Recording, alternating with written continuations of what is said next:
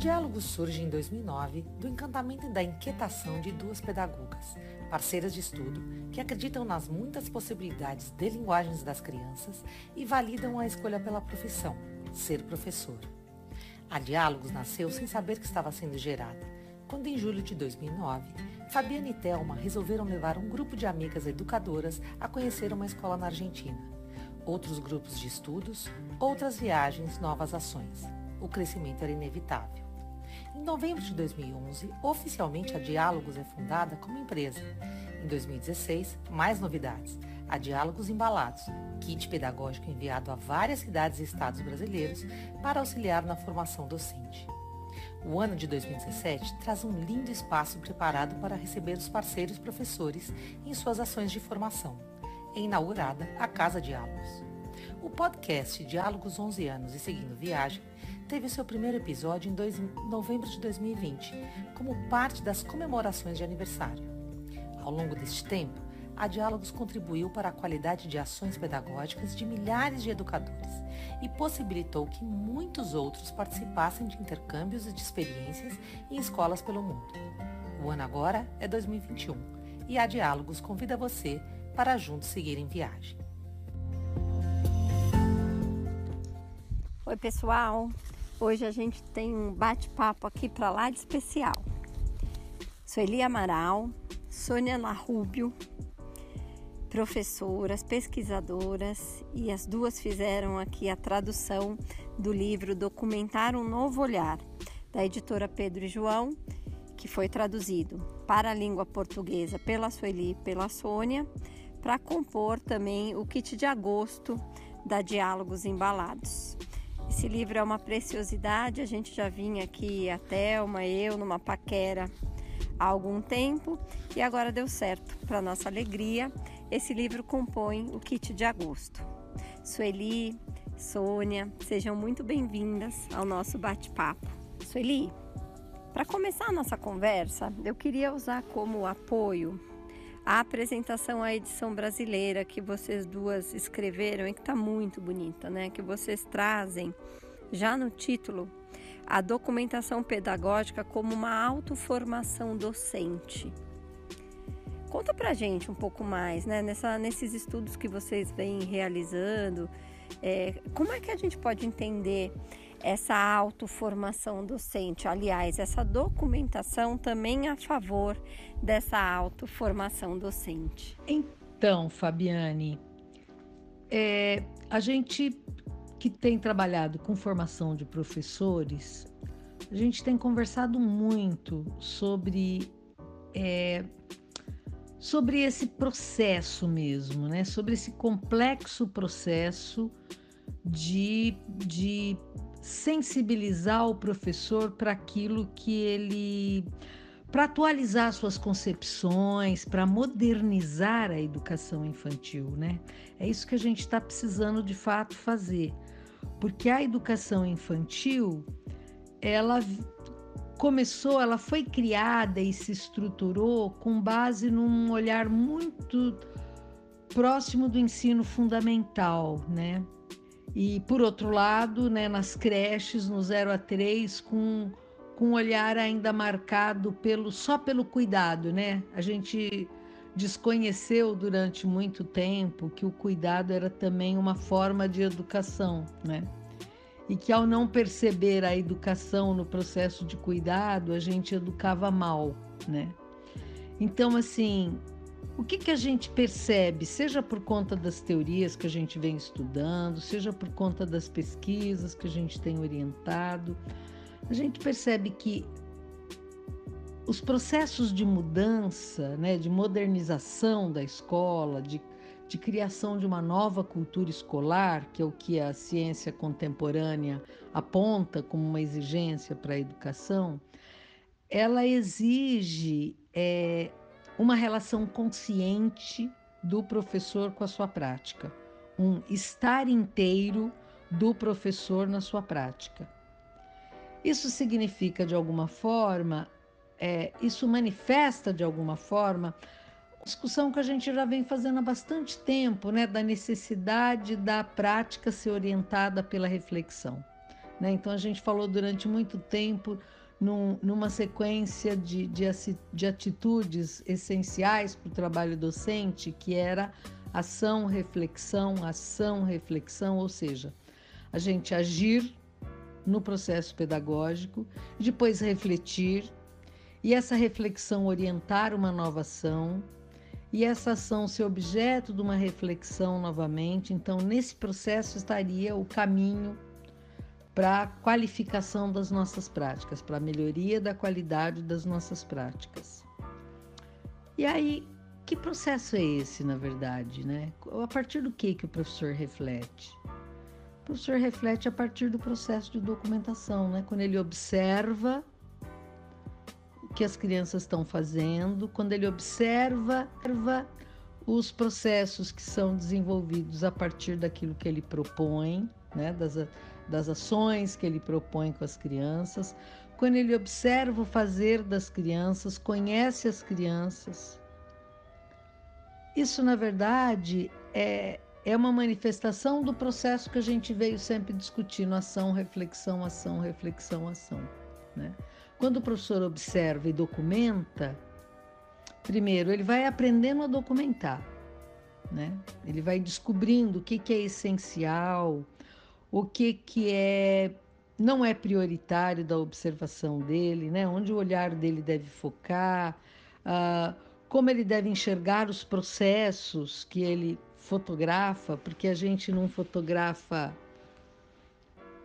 coisas pontuais, a gente fotografa processos, né? Então a gente fotografa para entender como as crianças relacionam, como elas exploram os objetos, como elas, o que funções psicológicas elas estão exercitando, formando e desenvolvendo nas atividades que elas estão realizando, né? Uh, a gente documenta para perceber essa criança nas suas potencialidades. Então, na verdade, eu acho que hoje a gente conclui de uma forma muito forte que o processo de formação de professores tem que ser necessariamente um processo de autoformação. O professor precisa estar ligado no seu processo, interessado no seu processo, realizando ele próprio como sujeito o seu processo de formação. Então, a documentação é o caminho para isso. Né? Eu acho que a gente descobre isso nesse momento é, o, alguns já, né, na Europa, eles já descobriram né, o papel da documentação no processo de formação dos professores. E, e, a gente descobre isso, inclusive, eu falo por mim, muito mais por, por uma reflexão teórica, né? E que vai encontrar essa prática. Então, a gente tem compreendido essa prática que, que vem de um modo geral lá da Itália, né? O Malaguzzi é o, é o pai da ideia da documentação, né? Da documentação pedagógica nessa perspectiva desse, dessa documentação voltada para ampliar, melhorar as nossas práticas com as crianças, uh, até para nos convencer de que as crianças são capazes, né? Então eu digo que eu acho que finalmente a gente tem tem descoberto o caminho das pedras para a formação dos professores. Formação dos professores é ensinar os professores e mobilizar os professores para documentarem o seu trabalho, para poder refletir sobre eles, para poder ir para a reunião uh, dos momentos de formação continuada, dos horários de formação coletiva continuada, uh, munidos de elementos para refletir sobre a sua prática, aprender com ela e melhorar essas práticas a partir dessa reflexão que ele faz. Sônia, durante toda a leitura, é, além dos textos, o livro carrega muita, muita força nas imagens o tempo todo as imagens nos convidam a olhar ali para as minúcias, para os detalhes que são que carregam, eu acho, ritmos, tempos diferentes, as questões envolvendo mesmo muitas vezes a magia que está presente no cotidiano. Queria que você comentasse um pouquinho sobre, sobre essas imagens, né? São 30 mini histórias que compõem o livro e mini histórias carregadas aí por muitos processos, por muitas imagens que retratam esses processos. Comenta um pouquinho para a gente como foi, né, se debruçar nessa tradução, olhar para essas imagens com tanta força e o que você acredita que essas imagens também contribuirão para o dia a dia das educadoras e dos educadores dos espaços coletivos de infância? Conta aí para gente, a gente quer te ouvir. Biane, realmente as imagens apresentadas no livro são muito potentes, inspiradoras são imagens né, que revelam o cotidiano dos bebês e das crianças pequenas nas escolas de educação infantil da Catalunha, lá em Barcelona. Elas nos mostram também, né, essas imagens, que documentar não é apenas tirar fotos, né, onde as crianças estejam fazendo coisas bonitas para mostrar para os outros, né.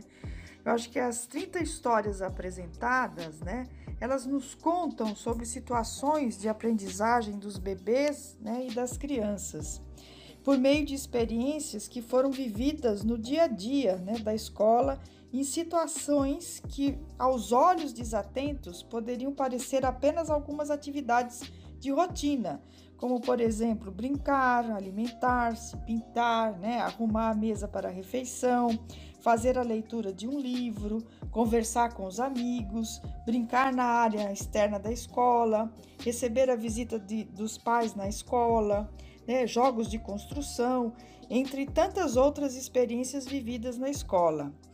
É, mas o que diferencia né, essas fotos que compõem o livro são os nuances e os detalhes apresentados em cada imagem, né? E isso só foi possível pelo olhar né, aguçado e pela observação da professora em detectar né, esses, essas nuances, esses detalhes e dar luz as potencialidades dos bebês e crianças, né? É, sem isso, esse livro não seria possível, sem esse olhar sensível, né? E aí eu penso que o livro, né, ele pode nos inspirar, é, inspirar as professoras e os professores brasileiros, né, em perceber que documentar não é apenas fotografar momentos bonitos, né? Documentar é ter uma intencionalidade, né, ao fazer essas, essas imagens, essas fotos. É refletir sobre elas, é pensar sobre elas, é escrever sobre elas, é buscar fazer uma relação né, com a questão teórica também, né, sobre a educação infantil e sobre o desenvolvimento infantil.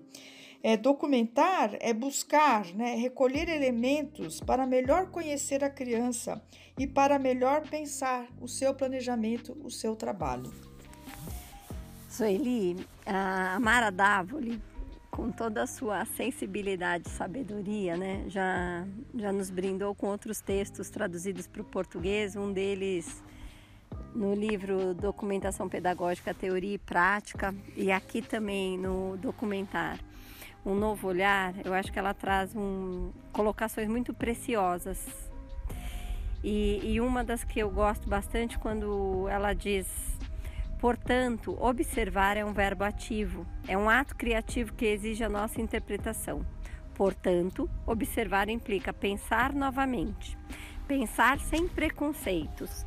Queria te ouvir um pouco sobre a sua experiência também é, na observação agora também do, dos educadores né, adultos, aí você fazendo todo esse acompanhamento. Qual é o lugar dessa observação que a Mara traz tão belamente aqui nas palavras que o livro carrega? Pois é, eu entendo que essa observação é uma observação ativa, né? Não é uma observação é, espontânea é uma observação e espontânea tem um sentido na educação, ela tem um sentido negativo, porque ela é espontaneísmo é o oposto da intencionalidade. Então assim, na atividade cotidiana da gente, nisso da gente resolver a nossa vida em casa, produzir a nossa sobrevivência, a gente pode ter atitudes espontâneas. Quando a gente trabalha com a educação, que a educação é uma atividade da esfera superior, complexa da atividade humana, né? Nós estamos formando inteligências e personalidades, né? Então, quando a gente trabalha com a educação, a, a, a, a, espontane, o espontane, a espontaneidade são elementos que precisam ser superados, porque a gente precisa de intenção que oriente as nossas ações, né? Então, essa observação essencial para o trabalho docente, para até para nossa para nossa felicidade como educadores, né? Para a gente ver frutos do nosso trabalho, que é tudo que a gente quer, né? A gente precisa de uma observação intencionalmente orientada. Né? Essa observação é orientada pelos nossos estudos, pelos nossos conhecimentos teóricos, pelas nossas observações anteriores, pelas nossas observações orientadas pelos, pelo, pelo nosso conhecimento teórico. Então, a gente precisa estar tá, uh, observando as nossas crianças, observando como elas uh, respondem às propostas que a gente faz, né? Mas a gente precisa estar tá observando uh, a partir de um ponto de vista teórico. A gente precisa estar tá observando compreendendo qual é o papel da educação e qual é o nosso lugar como educadores no processo de desenvolvimento das crianças. A gente precisa estar observando, uh, compreendendo a criança e o seu desenvolvimento, como é que as crianças aprendem, para a gente poder enxergar naquilo que as crianças estão fazendo. Uh, o desenvolvimento que ela está que ela está promovendo para si mesma, o que, que ela está construindo, o que, que funções psicológicas ela está formando.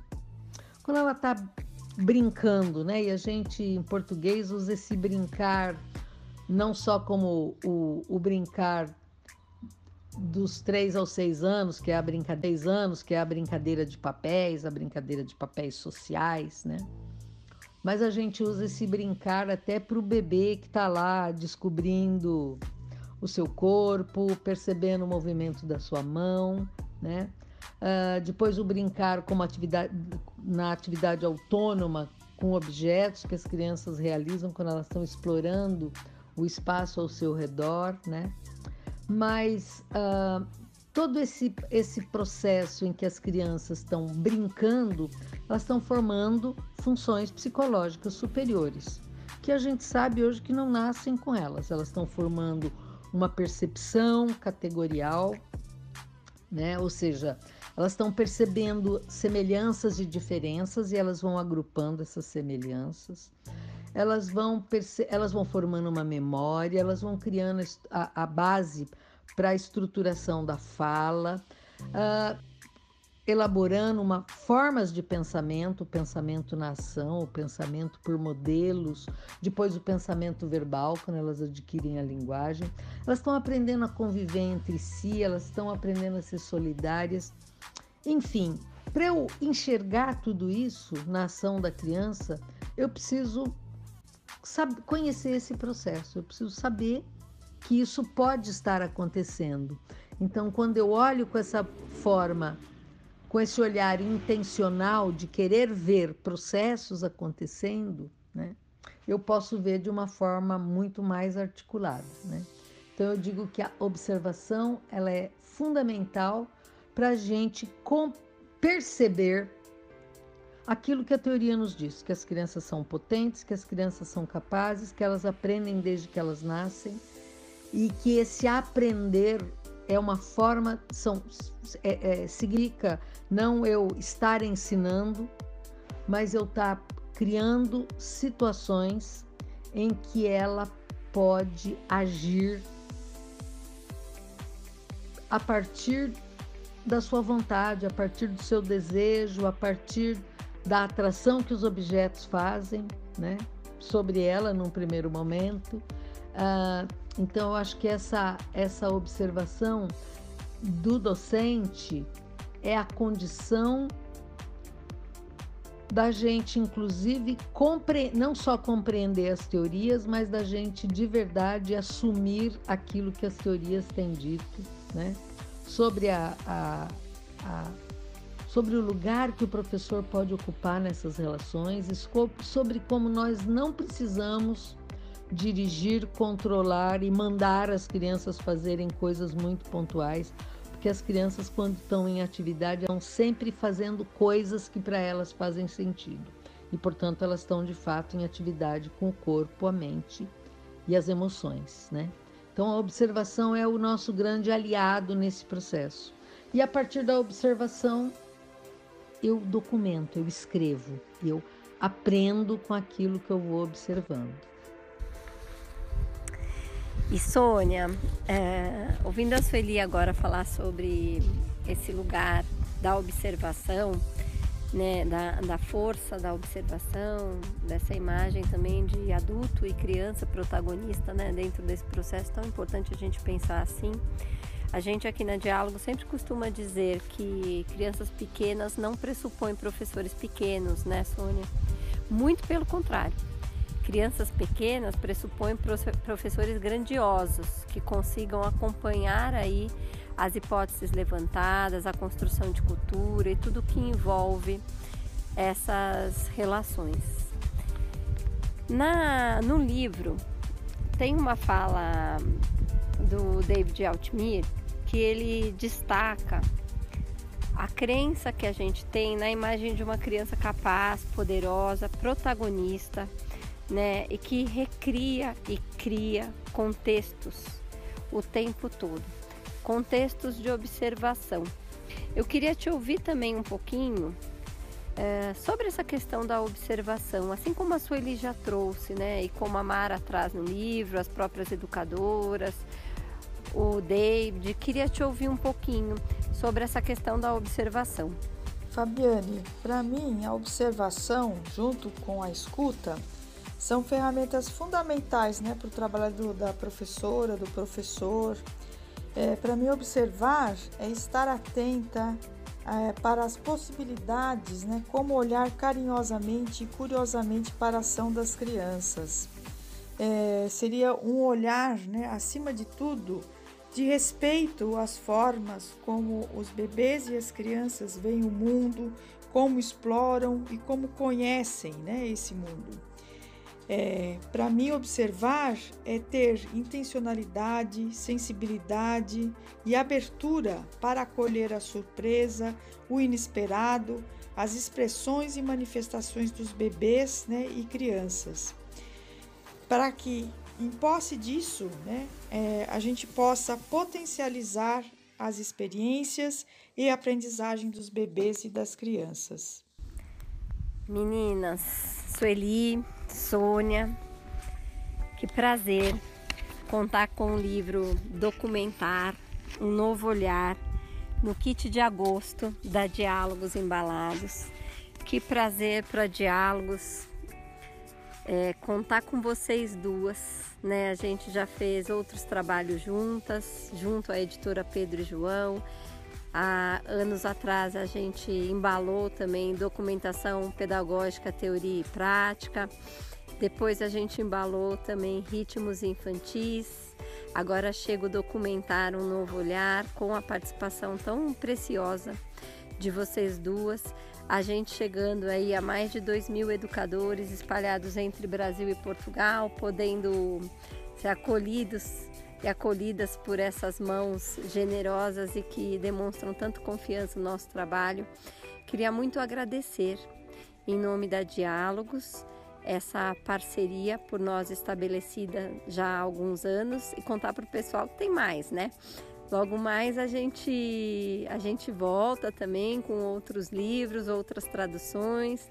Tem muito material bom é, em outras línguas, em especial em espanhol, para chegar até aqui. Muito, muito obrigado, queridas. Pessoal que nos escutou, um beijo.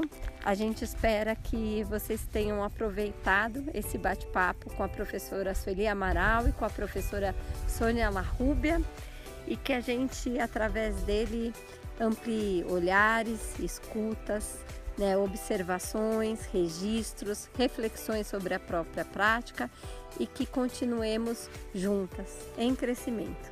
Beijo, pessoal!